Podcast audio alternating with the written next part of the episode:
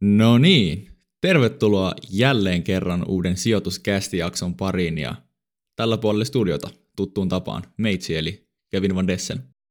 Tervetuloa munkin puolesta. Tällä puolella mikki istuu. Teemu Liila. Kerropas nyt Teemu sijoittaa kansalle, että mikä on tämän huikean jakson aiheena ja mitä spesiaalia tässä jaksossa on? No, koko jakso oli aika spesiaali. Meillä oli ihan huikea setti. Tero Kuittisen kanssa suoraan Wall Streetiltä saatiin vieras ja Tero kertoi meille aika, aika mageet uratarinat, missä on käynyt syömässä kuuluisien toimitusjohtajien kanssa, miten on päätynyt antaa Nokialle myyssuositusta aikoinaan 2008 ja kaikkea muuta todella kovaa spekulaatiota Yhdysvaltojen markkinatilanteesta. Kyllä, siellä selviää, että paljon maksaa kovan luokan osakeanalyytikon pihvi kovassa ravintolassa. Onko ne Wall Streetin analyytikot oikeasti korruptoituneita ja miksi siellä on niin mulkku meininki verrattuna tota, siihen, että mitä täällä Suomessa on. Et tuntuu, että olisi ollut jossain Wolf of Wall Street-leffassa, kun kuuntelin noita kuittisen juttuja. Et, tota, siisti, siisti jakso kyllä tulossa. Kyllä. Mutta meillä on toinen ilmoitusluontoinen asia vielä tähän ennen itse jaksoa, nimittäin sijoituskästin sijoituskilpailu edelleen lähestyy, niin kuin viime viikollakin. Ja nyt vielä muistutetaan, että pysykää kuulolla ja laittakaa meitä seurantaa Instagramissa ja totta kai Spotifyssa pysykää kuulolla. Arviolta jonkun, jonkun kuukauden päästä toivottavasti maaliskuussa pärähtää kilpailu käyntiin ja tarkempia ohjeita tulee myöhemmin, mutta kaikille ilmanen, hyvät yhteistyökumppanit, huikeat palkinnot ja kannattaa myös ladata tuollainen Investedin appi, sellaisen mä ehkä niin. voisin tähän sanoa etukäteen. Vink vink, kyllä. Törkeän mahtavat yhteistyökumppanit, huikeat palkinnot. Tästä tulee siisti homma, Suomen kovin sijoituskilpailu. Ja kuten Teemu sanoi, ladatkaa Investorin appi. En sano enempää asiasta ja mennään nyt itse jakson pariin. Yes. Mulla on ilo toivottaa tervetulleeksi sijoituskästiin biokemisti, virologia, suomalainen analyytikko suoraan Wall Streetiltä, eli Tervetuloa Tero Kuittinen. Kiitos paljon. Joo, tervetuloa munkin puolesta. Tosiaan Yhdysvalloissa majailet, niin tarkalleen ottaen, missä päin nyt nykyään asut? Connecticutissa on sellainen pieni kylä kuin Richfield, ihan kilometrin päässä New Yorkin rajasta, ja täältä pääsee nytkin tunnissa junalla, että tämä on varsin, varsin mukava paikka. Joo. Tota, niille, ketkä ei vielä tiedä, kuka sä oot, niin haluatko antaa semmoisen nopean briefin itsestäsi, esitellä itsesi meidän kuuntelijoille? No nopea briefi, että mä oon asunut nyt 19 vuotta Amerikassa, muutin tänne 2003. Uh, olin osaketutkimusta tekemässä vuoteen 2010 asti, ja sitten kun Nokian kännykkäyksikkö romahti, niin olen tehnyt suomalaisten firmojen kanssa yhteistyötä, auttanut niitä rantautua Amerikkaan. Joo. Joo. Tuo on erittäin mielenkiintoinen, että sä tosiaan solubiologiaa oot opiskellut ja suoraan sieltä niin kuin osakemarkkinoille, niin miten sä päädyit ihan niin kuin vaihtamaan kuitenkin alaa?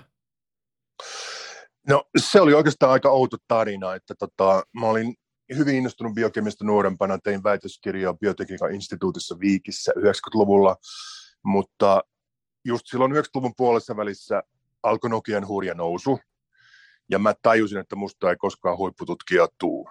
Eli mä oikeastaan tajusin, että mä olin mennyt väärälle alalle. Ja se ei paljon naurata, kun sä lähestyt 30 ja sä huomaat, että sä oot, sä oot väärällä sektorilla.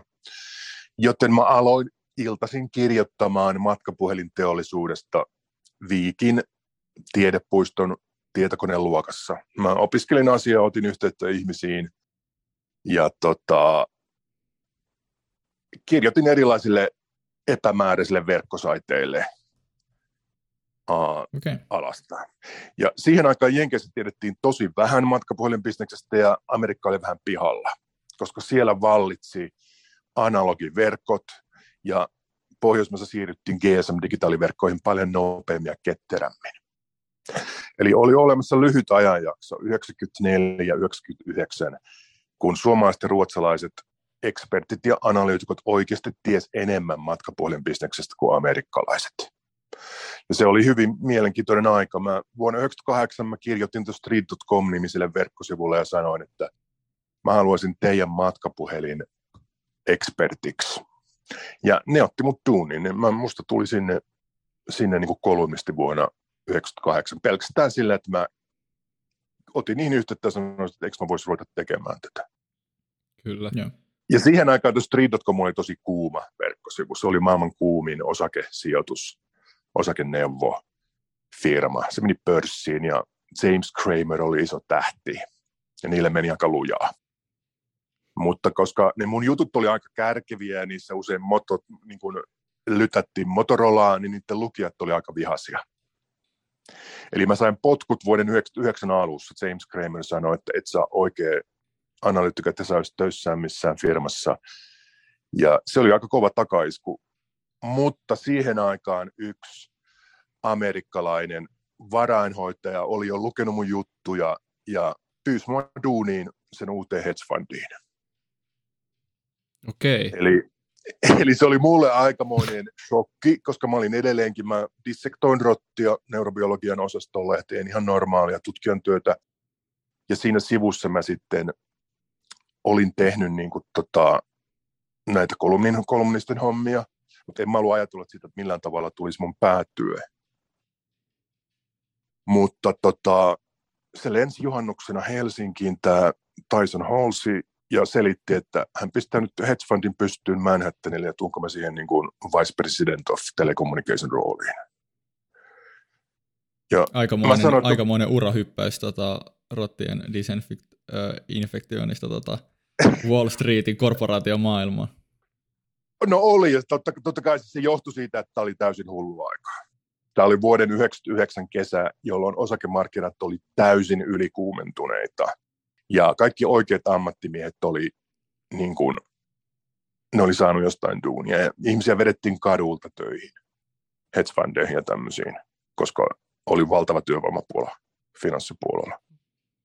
Ja Kuulostaa tota, siis ihan huikealta, että et äijä paino kovaa duunia. Vähän niin kuin pääs, sulle ei kuitenkaan mitään koulutusta ollut, mutta se hype siellä markkinoilla oli niin kova. Että... Näin on, näin on. Ja siis tota, mä itse epäröin sitä hetken, mä en koskaan unohda sitä tilannetta, koska me oltiin Tornin terassilla, Tornihotellin terassilla, koska se oli ainoita terassia, jotka oli auki. Se tyyppi oli lentänyt juhannusaattona Helsinkiin tietämättä, että koko kaupunki on täysin kiinni. Me istuttiin kaksistaan sinne terassille, se oli täysin tyhjä. Taivaanrannalla nousi kokkojen niin kuin savu juovat, koska kokkoja poltettiin Helsingin ympärillä. Ja mä sanoin, että kyllä, mikä ettei. Ja tota, se ojensi mulle American Express kulta luottokortin, missä oli mun nimi ja firman nimi ja se oli niin kuin siinä. Ja se oli niin kuin huikea huikea elämys mulle, koska tota, mä ajattelin, että okei, nyt mä pääsen eroon tutkimuksesta. Koska kun sä joudut akateemiseen maailmaan ja sä vanhenet, niin sä jäät vähän niin kuin kiinni siihen. Sulla on sellainen fiilis, että mä en voi tehdä mitään muuta kuin olla tutkija. Ja sehän on tosi kova ammatti. Mun vuosipalkka oli joku 30 tonnia vuodessa ja tulevaisuuden näkymät ei ollut kovin mahtavia. Ja yhtäkkiä mä oon sitten hedge fundissa duunissa. Ja samana iltana mä sitten e-mailsin James Kramerille ja sanoin, että okei, no nyt mä oon hedge fundin vice president Manhattanilla, että saanko mä takaisin mun duunipaikan tästä. Ja mut palkattiin takaisin sinne. Oho, aikamoinen bounce back. Se oli bounce back, se oli mun kosto näille jenkeille, jotka oli saanut mulle, mulle, mulle potkut sieltä. Ja siihen aikaan se oli tärkeä asia, että sä olit niin kolumnistana tässä silloin joku, joku painoarvo maailmassa. Ja sitten pari kuukautta myöhemmin semmoinen uusi teknologiayritys, kun Spring Toys kysyi multa, että rupesinko mä niille strategikoksi. Ja mä olin, okei, okay, rupeen. Ja sitten vuoden lopussa mulla oli siis sitten kolme duunia. Mulla oli se mun kälyinen tutkijan duuni Viikissä ja sitten mä olin niin hedge töissä, mä olin kolumnisti Street.comille ja mä olin Spring Toysin strategikko. Ja se talvi oli huima, koska silloin kaikki ajattelivat, että nousu jatkuu ikuisesti ja rahaa tulee joka puolelta niin kuin rahastoihin ja teknologiafirmoihin. The Spring Toys sai 5 miljoonaa Equitekiltä, vaikka meillä ei ollut työntekijöitä eikä toimistoa eikä tuotetta. Kuulostaa ja... vähän nyky, Aika meininki. Ainakin. Ehkä niin. tässä on jotain kaikuja. Mä e-mailasin Wall Street Journalille tammikuun alussa, että tulkaa Helsingin tekee juttu. Täällä on maailman kuumin puhelin, matkapuhelin pelifirma Spring Toys. Ja se toimittaja lensi tänne ja otti kuvia. Meillä oli 1800-luvun semmoiseen öky-toimistoon rakennettu tila, missä oli 200 vuotta vanha kaakeliuuni. Ja silloin meni todella lujaa näillä tekki startupeilla, vaikka eihän puhelimet silloin oikeita pelaamista edes tukenut. VAP-puhelimet oli vasta tulossa. Mutta lujaa meni. Joo, mikä se, ja... pa- pakko Tero kysyä, että minkälainen sä oot itse sijoittajana tähän, että onko sulle niinku muodostunut nyt, kun sä oot näin vauhdikkaasti pääsit suoraan niinku vuoristoradan kyytiin, niin missä vaiheessa sulle ehti muodostua niin kuin jonkinlainen näkemys ja mikä, mikä, millä strategialla sä itse aloit sit sijoittaa tämän mä oon äärikonservatiivinen. Mä oon äärikonservatiivinen, koska totta kai mä tiesin, että on ihan hullua. On hullua, että joku hedge fund palkkaa mut. Ja on vielä hullumpaa, että Spring sai 5 miljoonaa tosta vaan. Eli arvosijoittaja. Joo, arvosijoittaja ihan oikeasti. Mulla on kaikki sijoitukset niin indeksirahastossa. Joo, Tota, mä luin, että sun aikaisemmassa pestissä, niin tota, en itse asiassa tiedä, onko, onko nykyinenkin pesti artikkelista ei tullut selville, mutta tämmöinen niin hiilijalanjäljen huomioiminen ja ekologisuus oli, oli siellä niin kuin tärkeä kriteeri sijoituspäätöksissä. Niin, tota... Näin on. Että mä, oon nyt, mä oon nyt helsinkiläisessä Inkomia nimisessä rahastossa, joka on nyt sitten konser- suhteellisen konservatiivisesti ja varovaisesti hoidettu rahasto.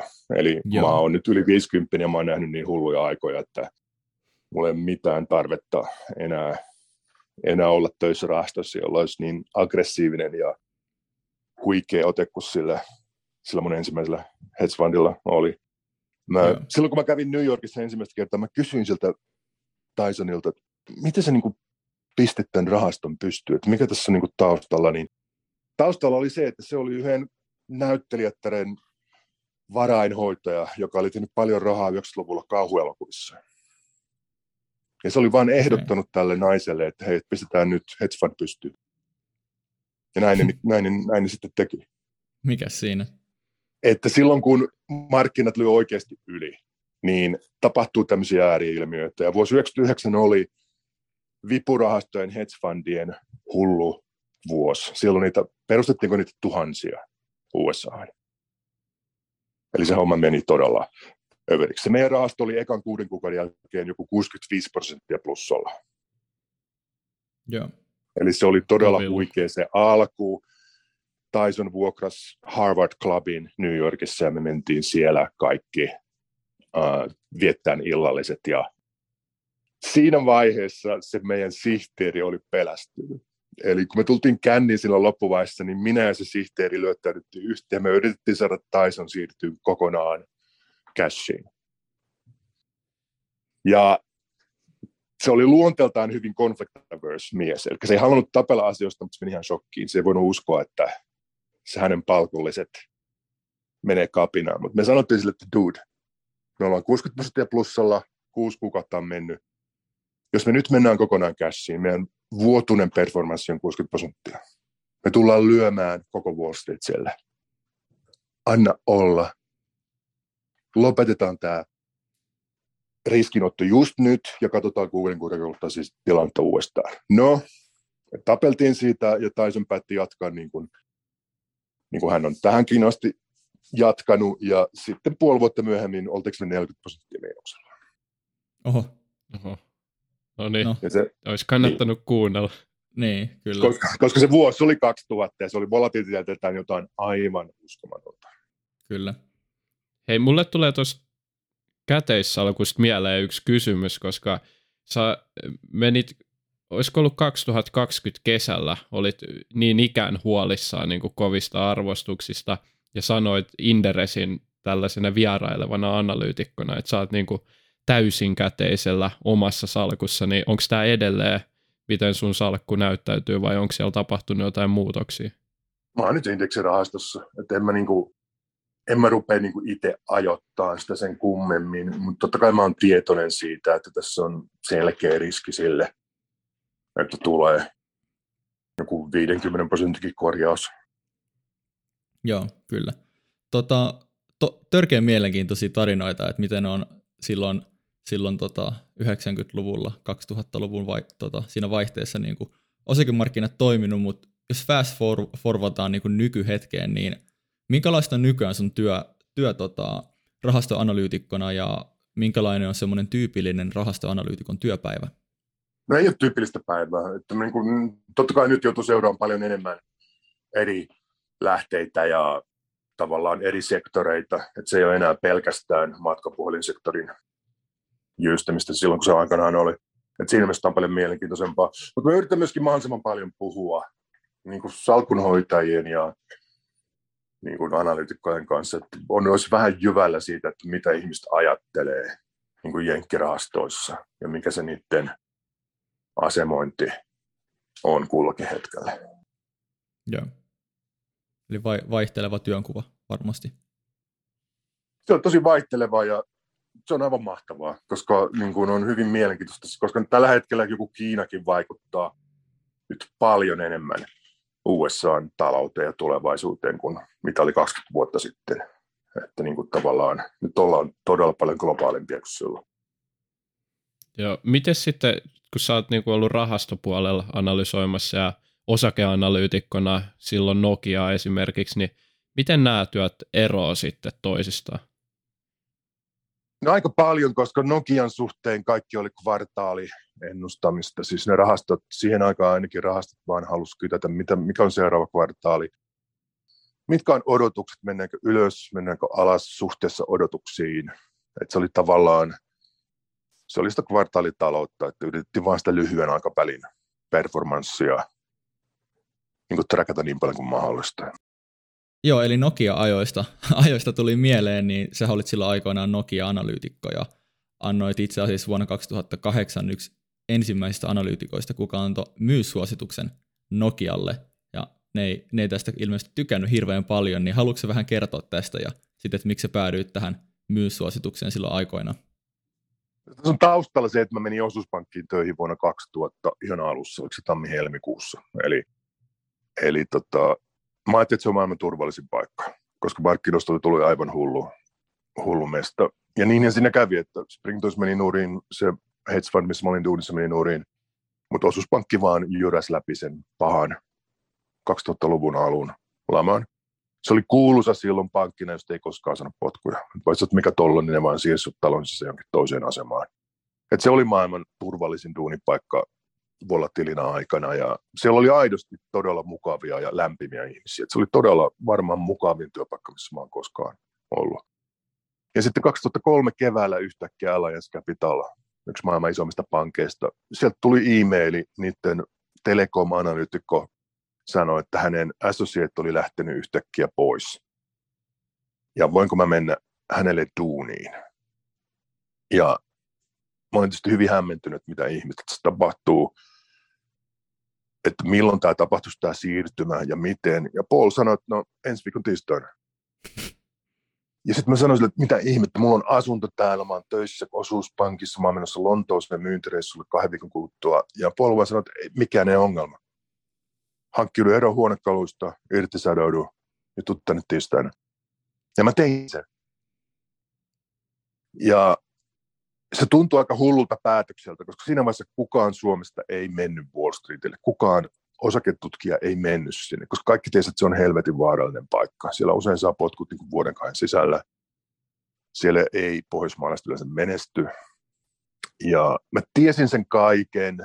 Joku sanoi mulle kahvihuoneessa, että Tere, osaat maintojunassa takaisin vuoden kuluttua. Ja mä sanoin, että no, no todennäköisesti. Ei, ei se mua niin kuin vaivaa. Saattepa jotain nauriskeltavaa sitten, kun mä palaan tänne. Ja tota, mä lähdin siis sitten hyvin tietoisena siitä, että tästä todennäköisesti tulee katastrofi. No mä lensin sinne ja totta kai mulle selvisi viikon sisällä, että se Alliance Capitalin osaketutkimuksen johto oli vastustanut katkerasti tätä ratkaisua. Mutta Paul Sagavala oli omassa sopimuksessaan ehto, että hän palkkaa omat associate ihmiset. Ja se käytti sitä päätöstä pakottamalla ne ottamaan mut sinne duuniin. Mä olin täysin ulkona siellä, koska mä olin yli 30, mä olin 33-vuotias, mikä on ihan kehäraakki. koska USA sä meet associate-tasolla silloin, kun sä oot 25 vuotta. Ja sinne otetaan Allianceen vaan ihmiset, jotka on ollut Harvardissa tai Stanfordissa tai Chicagon kauppakorkeassa. Ja nyt joku bulgaari tulee sieltä Helsingin yliopistosta, että ne ei, ei todellakaan pitänyt siitä, mutta ei se mua niin hirveästi vaivannut, koska musta oli mahtavaa vaan päästä duuniin Sixth Avenuelle ihan keskuspuiston viereen, isoon mustaan tornitaloon. Ja se oli tosi mielenkiintoista se duuni. Mä tykkäsin sitä aivan valtavasti ja mä olin koko ajan tietoinen siitä, että mä tuun saamaan kahden vuoden kuluttua kenkää. Vaan 20 prosenttia Associatesista pitää työpaikkansa Alliancella ja 80 prosenttia lentää ulos sen kahden vuoden jälkeen. Ja sen jälkeen mä menin sitten sarjaan pienempiä osakevälittäjiä New Yorkissa. Siellä on paljon semmoisia pieniä firmoja, missä on vain 50 työntekijää. Ja siinä oli se hyvä puoli, että siellä on vapaus. Koska jos sä oot isossa pankissa duunissa, niin sä et voi pistää myyntisuosituksia tärkeille firmoille. Sun kädet on sidottu. Mutta jos sä oot tämmöisessä epämääräisessä pikku firmassa duunissa, niin sä voit tehdä ihan mitä sä haluat. Ja mä olin Suomessa ärsyttänyt hyvin paljon se, että Suomessa on tiettyjä pankkeja, joilla oli aina ostosuositus Nokialle. Mä kysyn kerran yhdeltä kaverilta tästä asiasta, ja se sitten sanoi mulle, että oot ihan tompelitero, että nämä pankit hoitaa Nokian tota, yritysvelkakirja bisneksen. Ei niillä voi koskaan myyntisuositusta. Että se on vaan se, se, miten asiat toimii. Että jos menet pieneen paikkaan duuniin, niin sitten sulla on niin kuin aito vapaus olemassa. Ja mua järkytti syvästi se, miten flekomanttinen Nokia oli iPhonelle lanseerauksen jälkeen koska silloin kaikki ties 2007, että nyt on todella muuttumassa moni asia. Niin oliko tämä tämä keissi, kun nauret, naurettiin niille kosketusnäytöille vai? Oli se sitä, joo, ja Nokialla oli katastrofaalinen CFO, niin kuin kaivosteollisuudesta hankittu jätkä, joka ei laskenut muuta kuin marginaalia lyhyellä aikavälillä. Ja koska ei kosketusnäyttö, että maksoi joku 2 dollaria 72 senttiä, ja kosketusnäytöt maksoi siihen aikaan 47 dollaria, melkein 50 dollaria. Ja tämä kaivos, niin sitten päätti, että ei tehdä kosketusnäyttöä, kun ne maksaa. Et näin yksinkertaiseksi Nokia oli muuttunut firmana, näin visiottomaksi ja tavallaan köyhäksi, ajatusmaailmaltaan köyhäksi firmaksi. Ja se niin kuin heijastui monella eri tavalla.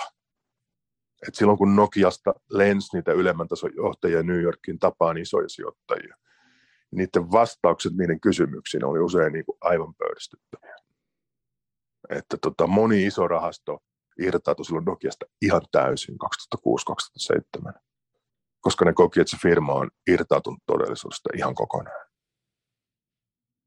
Ja silloin 2008, oliko maaliskuun, sitten mä vaan puhuin sen muun osakevälitysfirman tutkimusyksikön johtajasta, että kyllä mä pakko pistää myyntisuositus.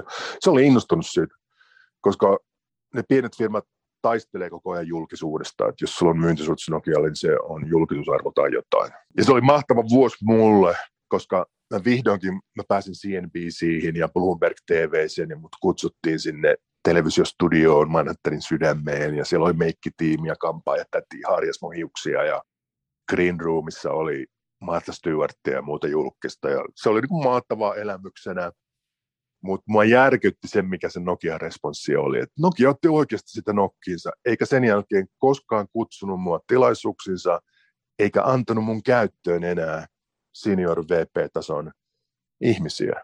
Koska yleensä kun Nokia tekee yhteistyötä tutkimuslaitoksen kanssa, niin ne sanoo, että okei, okay, teidän asiakkaat voi tavata ton ja ton pomoon, joka pitää lounaa niiden kanssa, tai ne tuleekin illalliselle tai jotain vastaavaa. Ja Nokia veti sen kaiken pois.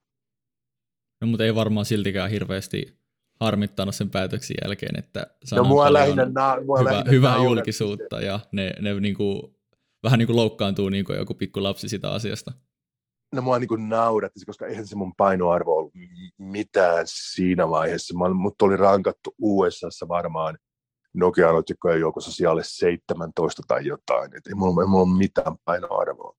Mutta Nokia oli siinä vaiheessa niin kuin firmana käsittämättömän kaunainen ja niin kuin pikkumainen. Et se on jännää, että kun firmat saa suurta menestystä, niin jossain vaiheessa niiden luonne muuttuu niin kuin aika, aika traagisella tavalla. Joo, Joo onneksi nykyään, nykyään niin kuin Suomessa musta tuntuu, että aika ei, ei ole tavallaan enää yhtiöistä riippuvaista analyysiä, vaan oikeasti uskalletaan antaa niitä myyssuosituksia, mutta miten tämä nykyään Jenkeissä näyttäytyy, että onko edelleen tuollaista, että käännetään sitten selkä sille analyytikolle, joka antaa sen myyssuosituksen, kun ainakin mä oon huomannut, että ne on kaikki ostasuosituksia Jenkeissä. Kyllähän, kyllähän se tosiasia on se, että jos sä haluat sen TGin sun kanssa illalliselle Las Vegasissa sessin aikaan, niin onhan sulla pakko olla niin. Että kyllä mä ymmärrän sen, että kaikki on edelleen tietyssä määrin transaktionaalista. Eli ne firmat suosii niitä analyytikkoja, jotka, joilla on ostossuositus. Ja nämä illalliset ja access on tärkeitä asioita, koska monet salkunhoitajat on turhamaisia. Ja ne haluaa sanoa kavereille, että joo, että mä menen just ton toimitusjohtajan kanssa illalliselle Belatsioon. Ja se on, niin kuin, se on niille niin kuin iso juttu. Ja jos se firma jäädyttää sut ulos tästä, niin sit se vaikeuttaa jollain tavalla sun sitä access-duunia. Mutta Wall Streetillä on monenlaisia analyytikkoja. On semmoisia, jotka myy accessia. On semmoisia, jotka sitten saa illalliselle ne ihmiset, jotka sä haluat. Ja sitten on sitten semmoisia provokaattoreita, jotka oikeasti yrittää ajoittaa ostajan myyntisuosituksensa. Että niin kun on, sillä on erilaisia ekologisia lokeroita erityyppiselle analytikoille. Joo. Toi, toi kuulostaa käristää melkein vähän niin kuin korruptoituneelta meiningiltä osittain, että, tai että siinä on semmoinen niin selkeä intressiristiriita sitten, että se pääintressi ei välttämättä kaikilla analyytikoilla ole se, että annetaan sitä oikeaa tuottopotentiaalia heijasteleva suositus, vaan just tämmöiset ihan niin kuin sivuseikat tavallaan on se, mikä ajaa sitä päätöstä. Mutta se osittain on, ja sitten ne ihmiset, joilla on aina myyntisuositus. Suomessahan on tästä aika hyviä esimerkkejä. Moni niistä analytikosta, sit kun ne oikeasti puhuu jonkun ison eläkerahaston kanssa, niin kyllähän ne silloin vinkkaa, jos joku tuleva neljännes on semmoinen, mikä on vaarallinen. Että kyllähän ne jonkin verran ihmiset puhuu ohi kirjastaan henkilökohtaisessa keskustelussa. Että tavallaan se ostajamyyntisuositus on, se on osittain vain teatteria, eikä se aina ole linkattu siihen, mitä ihmiset puhuu niin kuin henkilökohtaisesti. Hei Tero, pakko kysyä, että kuka on niin kuin kovin nimi, tai sano vaikka pari, jos on useampi, niin ketkä on niin kuin kovimmat nimet tai toimitusjohtajat, kenen kanssa sä oot käynyt syömässä jossain ravintolassa? Ai se on se Motorolan toimitusjohtaja silloin, kun Motorola oli vielä tosi kuuma. 2000-luvun alussa, silloin kun mä olin Jonnet ei muista. Ei muista kyllä varmaan Teemu tai minäkään. Se oli tosi härski tyyppi, koska Paul, Paulilla oli neutraali Motorolalle. Se Paul oli ollut tosi negatiivinen Motorolan suhteen. Ja se tuli illalliselle, mutta se haukkui Paulin asiakkaiden edessä. Me oltiin siis jossain tosi kalliissa Danielsissa tai jossain, missä niin kuin 300 dollarin pihveä ja toimitusjohtaja sanoi jostain asiasta, että aina kun mä selitän sen niin yksinkertaisesti, että Paulkin ymmärtää. Ja siis tämä oli mun pomon illallinen. Se on siis maksa koko homman ja se oli tuonut ne asiakkaat sinne ja kaikki. Ja se toimitusjohtaja oli niin vihainen, että se niinku piikitteli ja nöyrytti sitä koko illallisen ajan.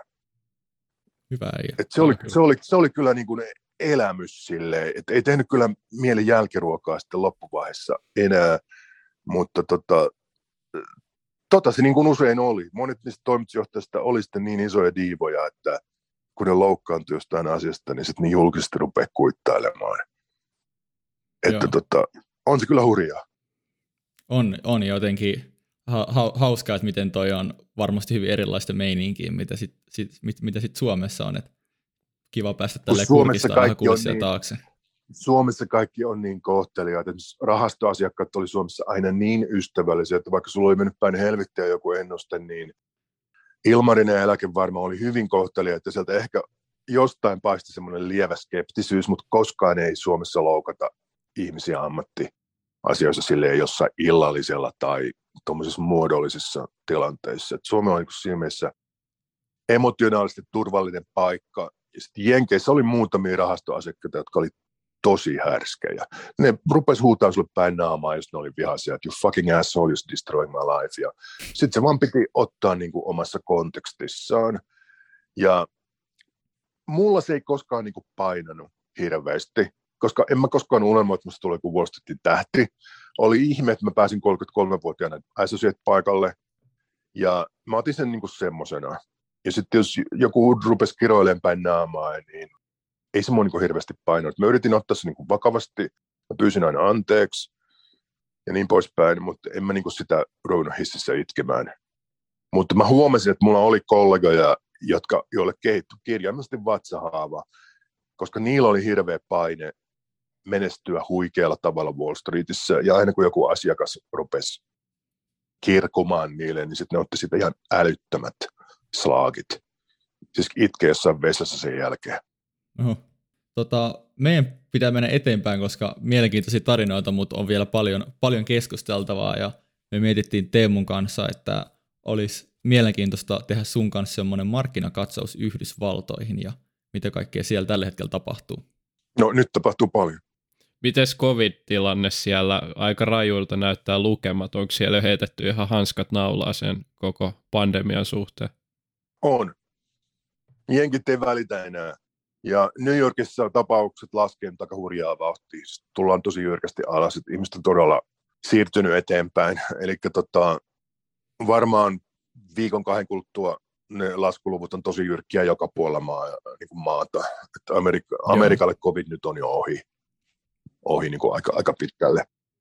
Että tota, siinä mielessä tässä Kyllä. on siirrytty muihin, muihin murheisiin. Minkälainen osakemania siellä on tällä hetkellä? Mä tota, kuulin, että aikoinaan sun parturi vaihto perinteistä osakkeista niin kuin optiotreidaajaksi, koska osakkeiden tuotto 30-50 prosenttia ei ihan tyydyttänyt, niin onko tilanne vielä tämmöinen vai onko se vähän jäähtynyt jo markkinalaskun myötä? No moni on nyt shokissa viimeisen parin viikon jälkeen, mutta tosiasiahan on se, että hyvin monella ihmisellä on viikkotuottotavoite. Jos se ei ole 10 prosenttia, se on jossain 20 prosentin kieppeillä usein.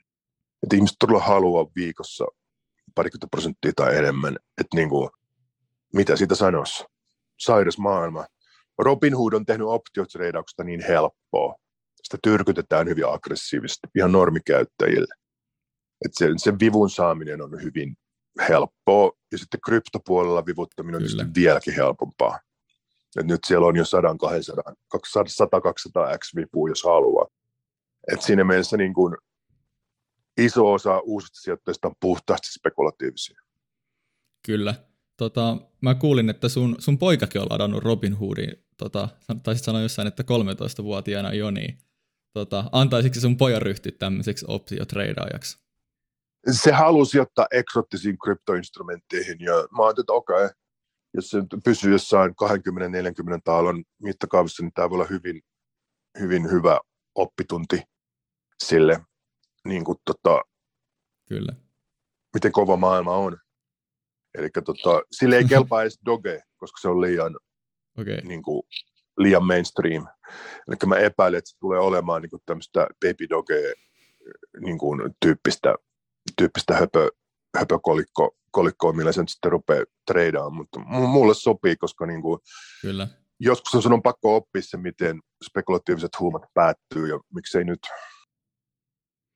Eli tämä on edelleen paikoittain, vai koko Yhdysvalloissa edelleen aika hullu tämä niinku spekulaatio ja sijoitusinto, varsinkin nuorten keskuudessa. Joo, Mikko just kertoi mulle viime viikolla hyvin innoissa, että joku sen kaverista osti NFTin. Eli nyt ne on, NFTiden ostaminen on nyt niin kuin kova juttu, että ne koetaan nyt sitten tämmöiseksi isoksi uudeksi, uudeksi jutuksi. Joo, tota, onko sitten saanut annettu jotakin sijoitusneuvoja neuvoja sun pojalle, kun se on innostunut tästä hommasta, vai, vai kuunteleeko sun sijoitusneuvoja ollenkaan?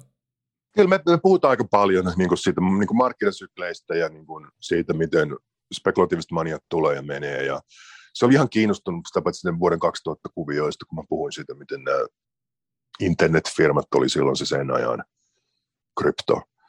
Ja tavallaan musta on hyvä, että lapset tässä niin kuin seuraa sitä, että mitä tapahtuu ja katsoo niin kuin eri markkinaelementtejä ja miettii, että okei, nyt on tämä ja tämä vaihe menossa ja, ja näin, se, näin se kuvio menee. Koska silloin kun mä olin nuori, niin nuoret ei seurannut markkinoita ollenkaan yhtään. Ei ollut mitään tietoisuutta sijoittamisesta, ei ollut minkäänlaista tietoisuutta niin kuin pitkän ajan sijoitussuunnitelmista tai mistään tällaisesta. Et siinä mielessä ehkä siinä on jotain hyvää, että teini-ikäisetkin nyt ihan oikeasti kelaa sijoituskuvioita. Joo, kyllä, ja onhan, onhan sosiaalinen media tuonut sen sijoittamisen lähemmäksi niin kuin ns-tavallista ihmistä tai nuorta ihmistä sekä hyvässä että pahassa. Mm-hmm. Miten no sitten, no musta... jos... Joo, kerro vaan. Ihan vaan lyhyemmän kommentti. Mä olin armiassa silloin, kun tuli se musta maanantai ja Dow Jones laski, kun mitä se oli, 23 prosenttia. Niin mä olisin halunnut katsoa uutista sitä ja kaikki muut halusivat katsoa Sylvester Stallonen leffaa ja sitten äänesti mut mm. kumoon, niin multa jäi sekin ilta pois. Et siihen aikaan ketään ei kiinnostunut, vaikka markkinat olisi tullut 27 prosenttia päivässä alas. Et siinä mielessä niin kuin, ehkä hyväkin, että nyt ihmiset on jollain tavalla enemmän jyvällä. Mm. Okay, miten sitten talousnäkymät, onko nyt, mikä, mikä siellä on meininki Yhdysvalloissa, että tuleeko tuloskasvu sun mielestä vielä hyvin läpi tulevina vuosina vai loppuuko se nyt tähän niin kuin 2021 ja 2022 alkuvuoden pyrähdyksiin? Tässä on, tässä on ongelma nyt, että rakenteellisesti tapahtui jotain, mitä ei koskaan tapahtunut. Ihmisten tulot nousi rajusti vuosi sitten. Ne tukipaketit, mitä Amerikassa oli, oli niin kovia, ja se perustulotaso on, täällä on niin matala, että ne kotitaloudet, jotka teki jotain 30 tonnia vuodessa palkkatuloa normaalioloissa, niiden tulot nousi huikeasti, kun tuli ne vahvistetut työttömyystuot ja muut tällaiset. Tässä tuli semmoinen ajanjakso, jolloin ihmisten tulotaso nousi enemmän kuin koskaan Amerikan historiassa. Ja nyt se palaa takaisin, kun tukitoimet on lopetettu kokonaan. Että tämä on kuviona täysin ennen näkemätön. Että se kulutuskäyttäytymisen ennustaminen on hirveän vaikeaa, koska tämä sykli on täysin keinotekoinen. Mit, mitä sä luulet, että tota, tapahtuu, kun palataan taas sitten sille, sille tasolle, että ei, ei enää niin kuin, vähän niin kuin tekohengitetä? No me ollaan palattu, jos tekohengitys on loppu. Et siinä mielessä, mutta tässä on taas kolikon toinen puoli on se, että työllisyys on parempi kuin koskaan ja palkat on vihdoinkin noussut tuntuvasti matalapalkka-aloilla. Et siis sen pitäisi todella olla positiivinen asia. Et nyt jos sä oot jossain ravintolassa duunissa tai hoitaja, niin sun palkka voi olla oleellisesti korkeampi kuin mitä se oli kaksi vuotta sitten. Et sen pitäisi taas tavallaan tukea luottamusta ja kulutusta niin kuin selkeästi. Joo. Että nyt se kysymys on se, että miten se balanssi niin kuin oikeasti on. Ihmisiltä on hävinnyt ne lyhyen aikavälin tukihommat, mutta toisaalta säästöaste nousi tuntuvasti, ja nyt sä saat duunin mistä vaan, jos sä haluat, oleellisesti aikaisempaa parempalla palkalla. Et siinä mielessä mä uskon, että nyt kun tulee tämä omikron helpotus helmimaaliskuussa, niin itse mä uskon siihen, että nyt kulutus ja etenkin servicepuolen palveluelinkeinojen tilanne muuttuu nyt oleellisesti parempaan suuntaan seuraavan kahden kuukauden aikana. Joo. Mikä on sun mielestä sit Fedin rooli tässä kaikessa sotkussa? Sä oot aikaisemmin tota, käsittääkseni vähän kritisoinut Fedin toimia, niin mikä on se rooli nyt ja onko sun mielestä kehittynyt, kehittynyt Fedin toiminta tässä tota, suhteessa sitten aikaisempiin vuosiin? No, no nyt se rooli on mahdoton, koska se peli menetettiin kymmenen vuotta sitten, kun jäätiin pysyvästi nollakorkomaailmaan. Sitä ei ole saanut tehdä, mutta se tehtiin.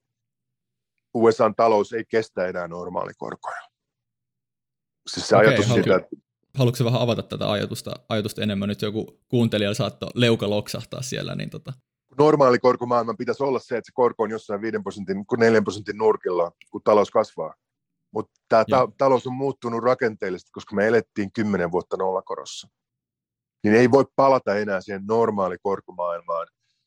Rahoitusmaailmat on vääristynyt pysyvästi.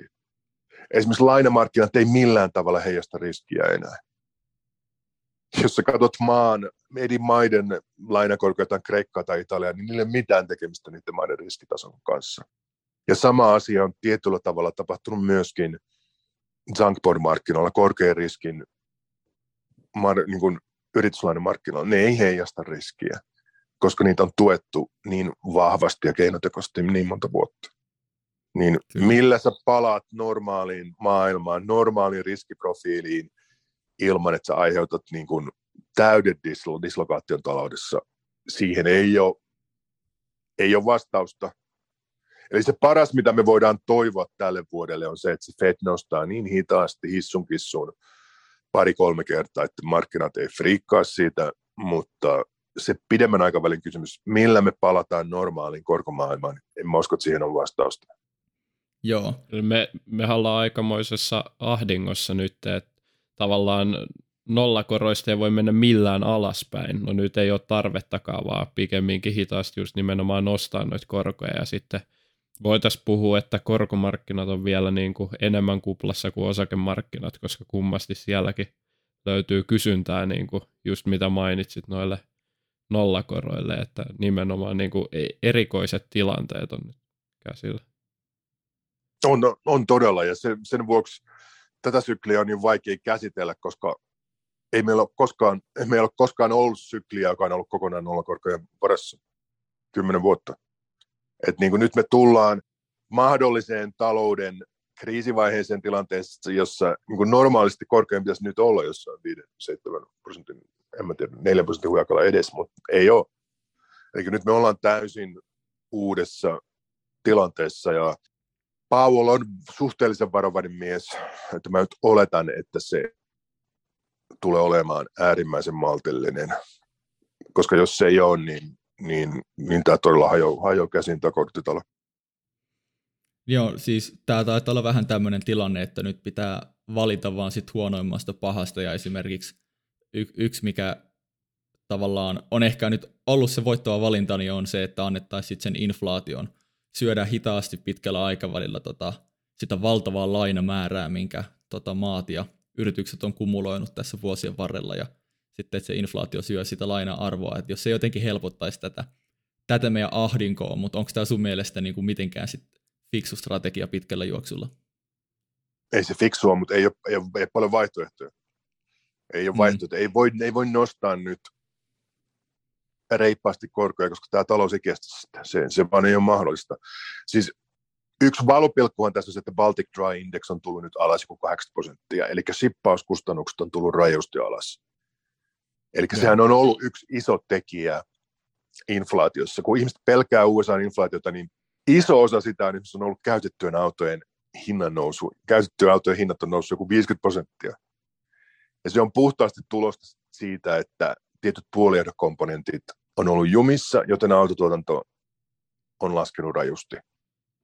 Et siinä mielessä, kun tuo, noin pullonkaalot avautuu ja kun me saadaan pari inflaatiokomponenttia parantumaan, esimerkiksi käytettyjen autojen hinnat, niin yhtäkkiä se headline-inflaatio, sillä on täys mahdollisuus laskea selkeästi helmimaalis-huhtikuussa. Ja se suuntahan tässä on tärkeää, että jos se headline-inflaatio laskee nyt kaksi-kolme kuukautta, niin se tulee helpottamaan ihmisten mielialoja huomattavasti. Kyllä. Joo. Mites sitten hei vaalit, Tero, että sul, sulla oli kommenttia HS Vision artikkelissa ainakin noista vaaleista, niin mitä saat itse mieltä, että nyt politiikka vielä tähän kaiken kukkuraksi vaikuttaa tuohon Yhdysvaltojen tilanteeseen? No ongelmahan tässä, että republikaanista on oikeasti tullut äärioikeistoon, niin niistä on tullut hyvin, hyvin radikaali puolue, ja nyt tässä niin kuin on ratkaisuja on menossa, mitkä on, mitä ei olisi voinut kuvitellakaan pari vuotta sitten edes. Aborttia ollaan käytännössä kieltämässä. Niin sanottu affirmative action ollaan kumoamassa, jolloin yliopistot ei saa enää katsoa rotutekijöitä, kun ne ottaa ihmisiä sisään, mikä on todella huikea mullistus, jos se todella tapahtuu. Todennäköisesti iso osa luonnonsuojelulainsäädännöstä tullaan kumoamaan kokonaan. Eli meillä on hyvin radikaali Supreme Court ja sen lisäksi republikaanit vaatii nyt yhä niin kuin äärimmäisempiä ratkaisuja niin kuin moniin eri koulutusasioihin, sosiaalisiin asioihin. Että tota, vaaleista tulee varsin kaoottiset, koska monet näistä republikaanien ehdokkaista on todella, todella ekstriimejä. Joo, mä, onko, se huol- en... onko se huolissaan tota, Jenkkien poliittisesta systeemistä ja niin kuin demokratiasta no, tällä hetkellä? No olen todella huolissani, koska tämä, kaikki nämä vastakohtaisuudet kärjistyy nyt aika huikeita vauhtia. Ja yhä enemmän monet republikaanit viittaa poliittiseen väkivaltaan niin kuin aika suoraan.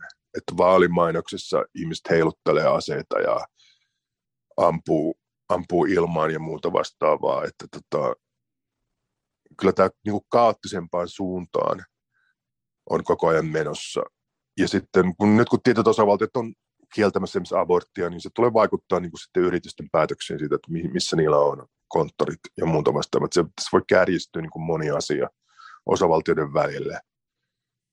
välille. Niin tämä ei ole mitenkään talouden kannalta mitenkään huippustabiili ympäristö. Ja jos ne nyt todella on palauttamassa Donald Trumpia niin kuin presidenttiehdokkaaksi siinä vaiheessa, kun se joutuu rikosoikeuteen niin kuin kolmessa eri asiassa, niin kyllähän tämä aika paljon Brasilialta alkaa näyttämään tämä meno.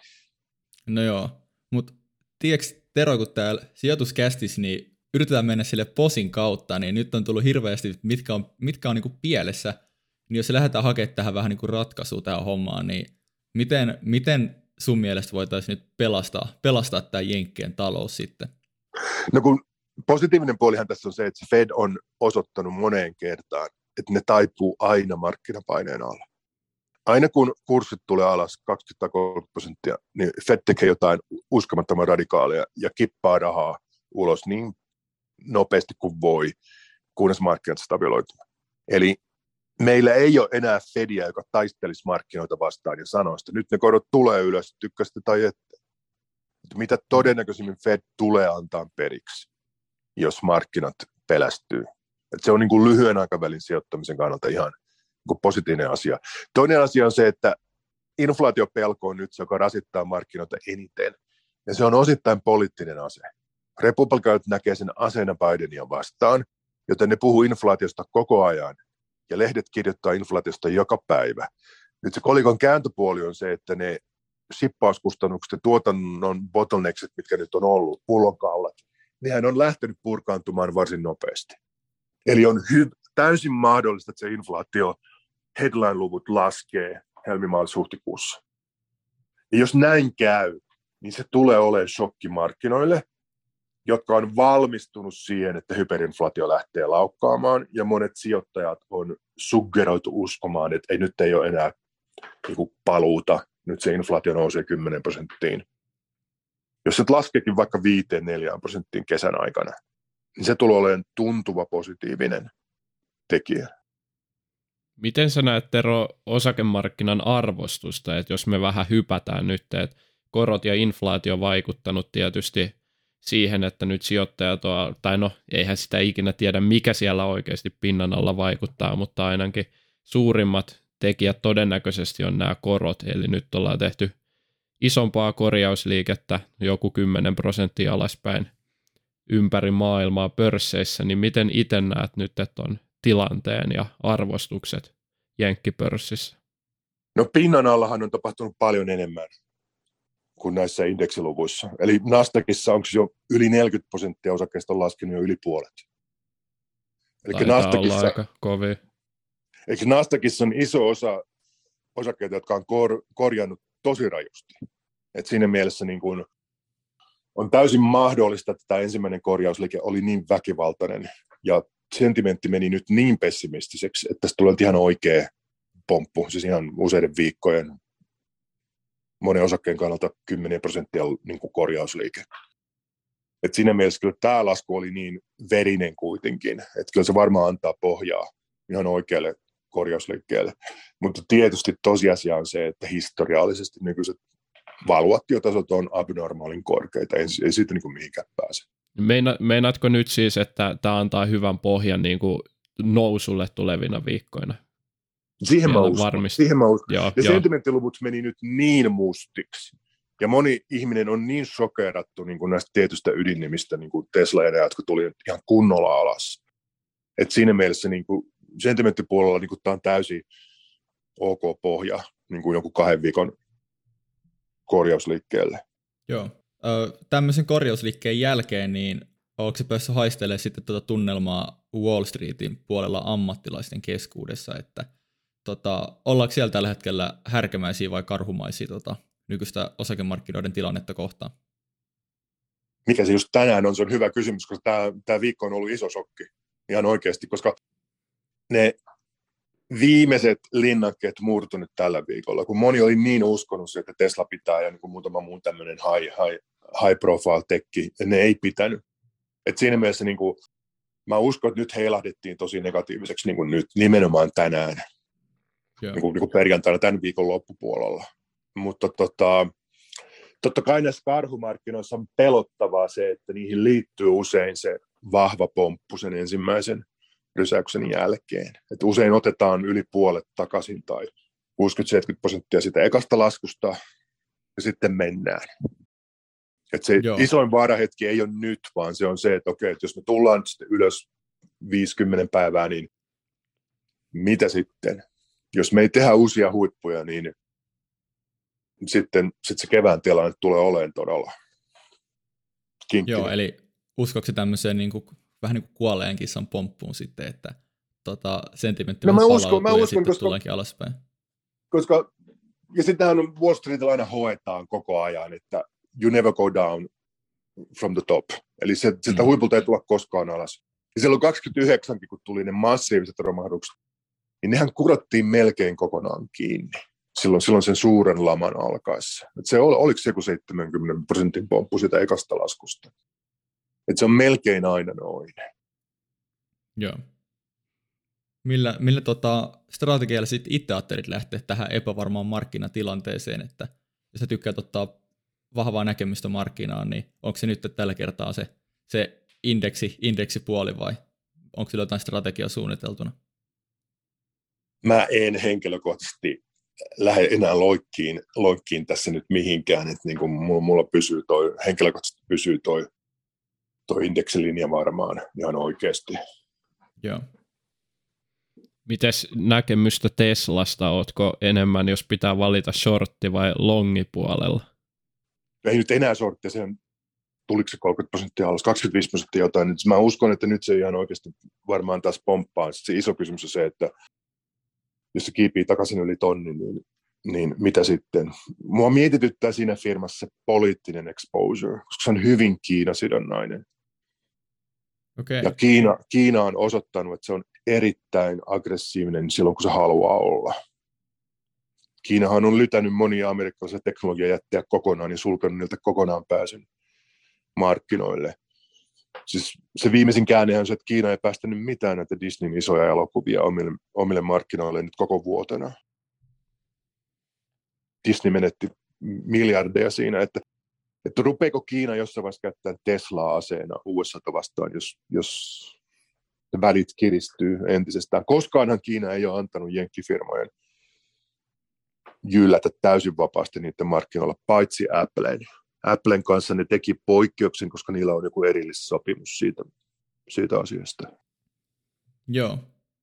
Väh, vähän niin kuin tota, jos sano vaan, jos luen väärin Tero, mutta niin kuin rivien välistä tuntuu, että sä itse koet, että se yhtiö on todellinen arvo ja sitten se, että miten se kurssi kehittyy tässä lähiaikoina, niin on aika etääntynyt toisistaan, että olet joskus tainnut kommentoida Teslaa, että jos vaikka 80 prosenttia siitä markkinahinnasta sulaisi, niin se olisi vieläkin, vieläkin kallihko tai, tai rikas yritys, niin tota, mutta nyt et kuitenkaan halua shortata, eli et kuitenkaan usko sit syvempään kurssidipiin, niin en mä sä, tässä että... vaiheessa, siis koska, koska tämä yleinen dippi, sehän veti Tesla vasta viime vaiheessa mukana. Totta kai se Tesla osoitti suhteellista vahvuutta ennen kuin tultiin ihan siihen viime vaiheeseen.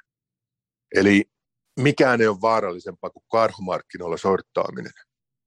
Ja sen näki myöskin silloin vuonna 2000, koska silloin oli 9 prosentin nousupäiviä Nasdaqissa. Että vaikka se yleinen karhumarkkina todella jylläs, mitä kaksi vuotta, kaksi ja puoli vuotta, niin ne nousut oli aivan uskomattomia, ne oli spektakkelemaisia. Joo, Et mä, mä en... niin kuin volatiliteetti voi olla, voi olla niin kuin tradeajalle tai shorttia käyttävälle niin kuin hyvin vaarallista sitten isoimmat nousupäivät koetaan ainoastaan karhumarkkinoilla. Niitä ei tapahdu silloin, kun härkämarkkinat. Härkämarkkinoilla junnataan hitaasti ylös. Silloin, kun sä näet ja. näitä hurjia nousupäiviä, 6 prosentin swing up, niin kuin nyt oli tiistaina, se on karhumarkkinan oire. Ei se ole terveen markkinaoire, että nostaan 6 prosenttia päivän pohjalta. Et siis, siinä joo, mielessä, mä...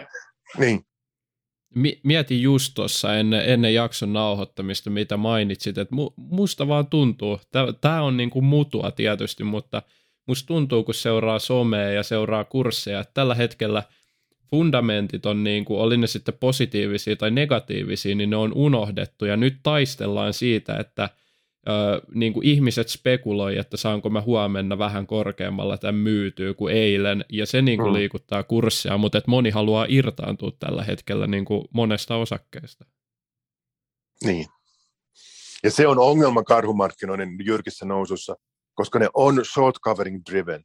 Ne johtaa siitä, että ihmiset peittää shortteja, mutta ei, ei se luo pohjaa niin kuin niin kuin terveelle markkinalle. Sitten kun joku on pompannut 20 prosenttia neljäs päivässä, niin sitten tulee taas se tilanne, että okei, niin kuin now what. Joo, hyvin mielenkiintoisia aikoja.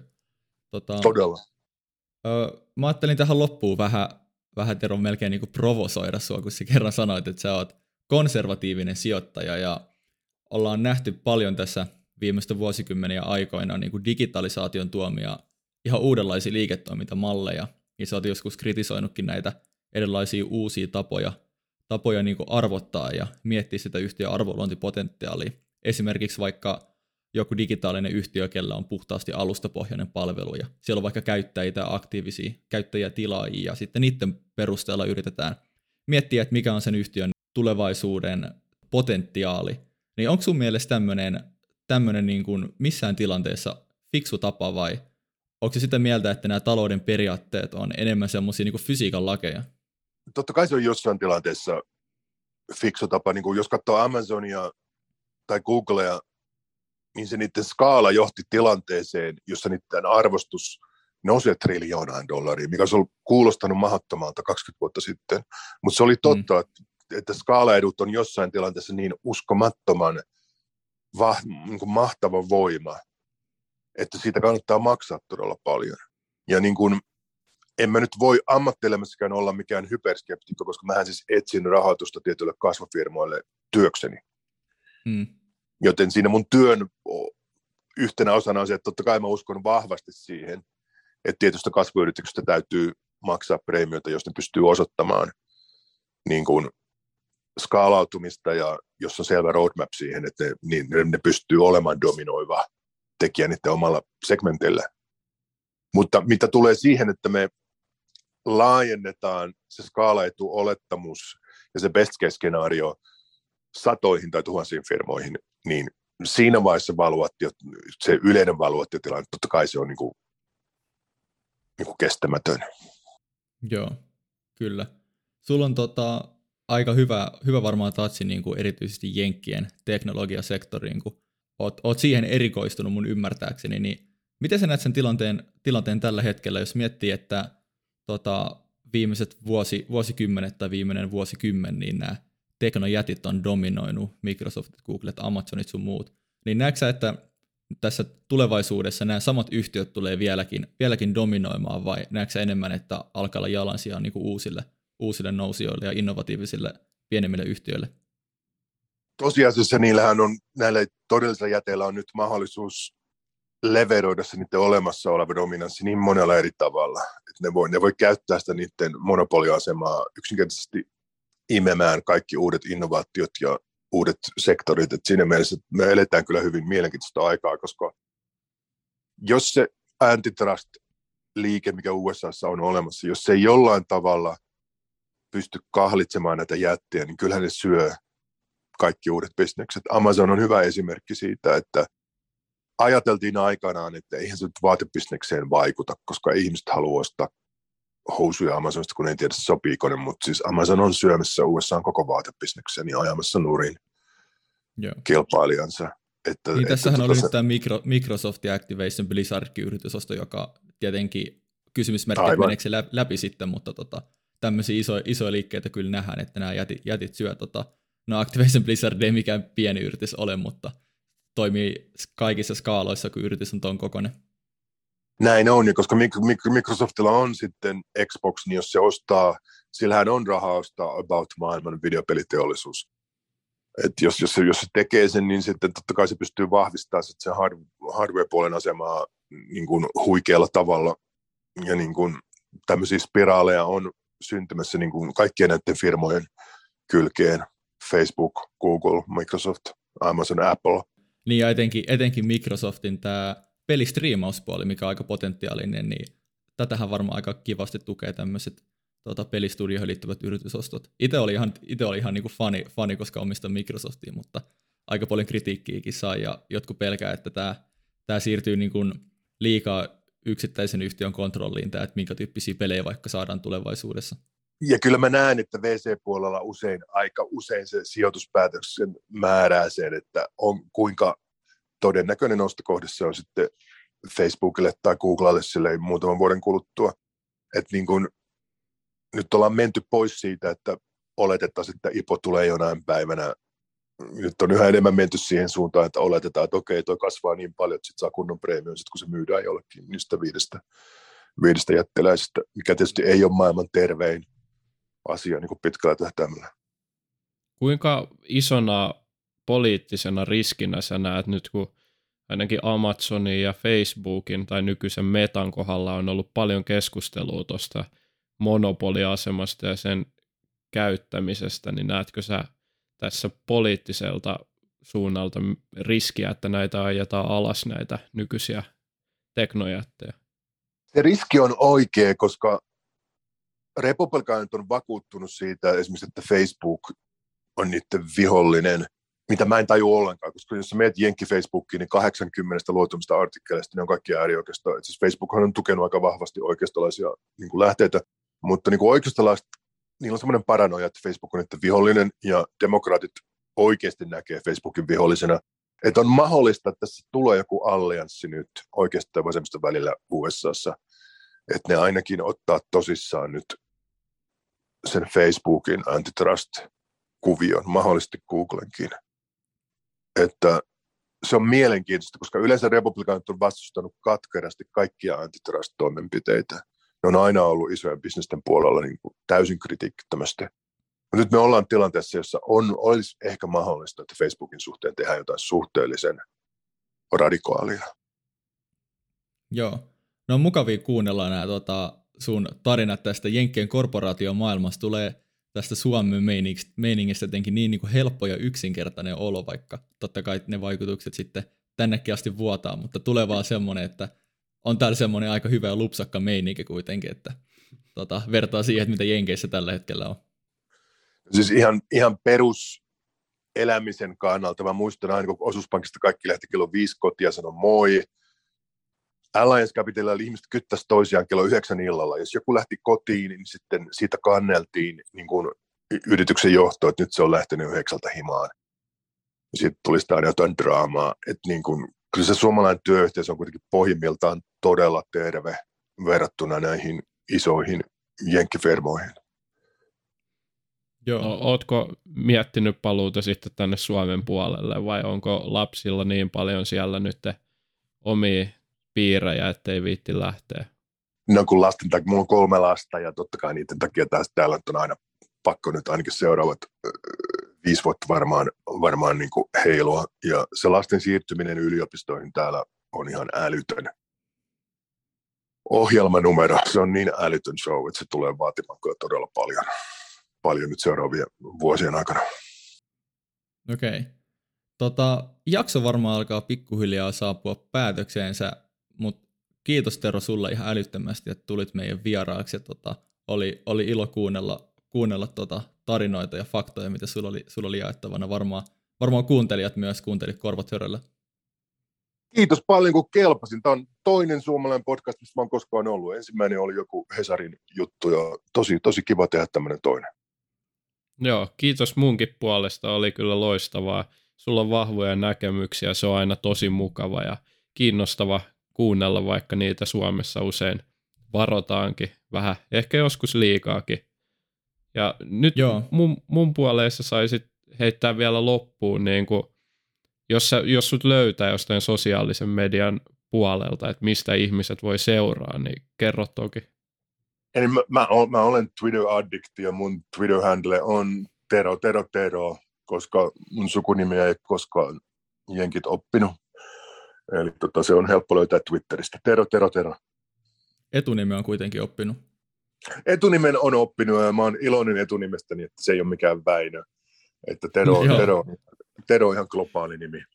Varmasti. Käykää, käykää seuraa Tero, Tero, Tero Twitterissä ja tota, kannat, kannattaa tota, Tero alkaa käymään näissä podcasteissa, koska pakko sanoa, että sulla on hemmetin hyvä podcast-ääni, toi on tuommoinen rauhallinen myre, niin tota, aloita vaikka oma podcasti, niin tota, ääni ainakin sopisi siihen. Mulla riittää nämä ketstopit. Palataan, palataan asiaan, eiköhän tässä vuoden, vuoden mittaan tapahdu yhtä, yhtä sun toistakin dramaattista. Kyllä, varmasti. Mutta hei, kiitos paljon. Kaikkea hyvää sinne tuota, Rapakon toiselle puolelle. Ja kiitos myös kaikille kuuntelijoille. Kiitos paljon. Kiitos. Se on tällä erää. Morjes. Moi moi.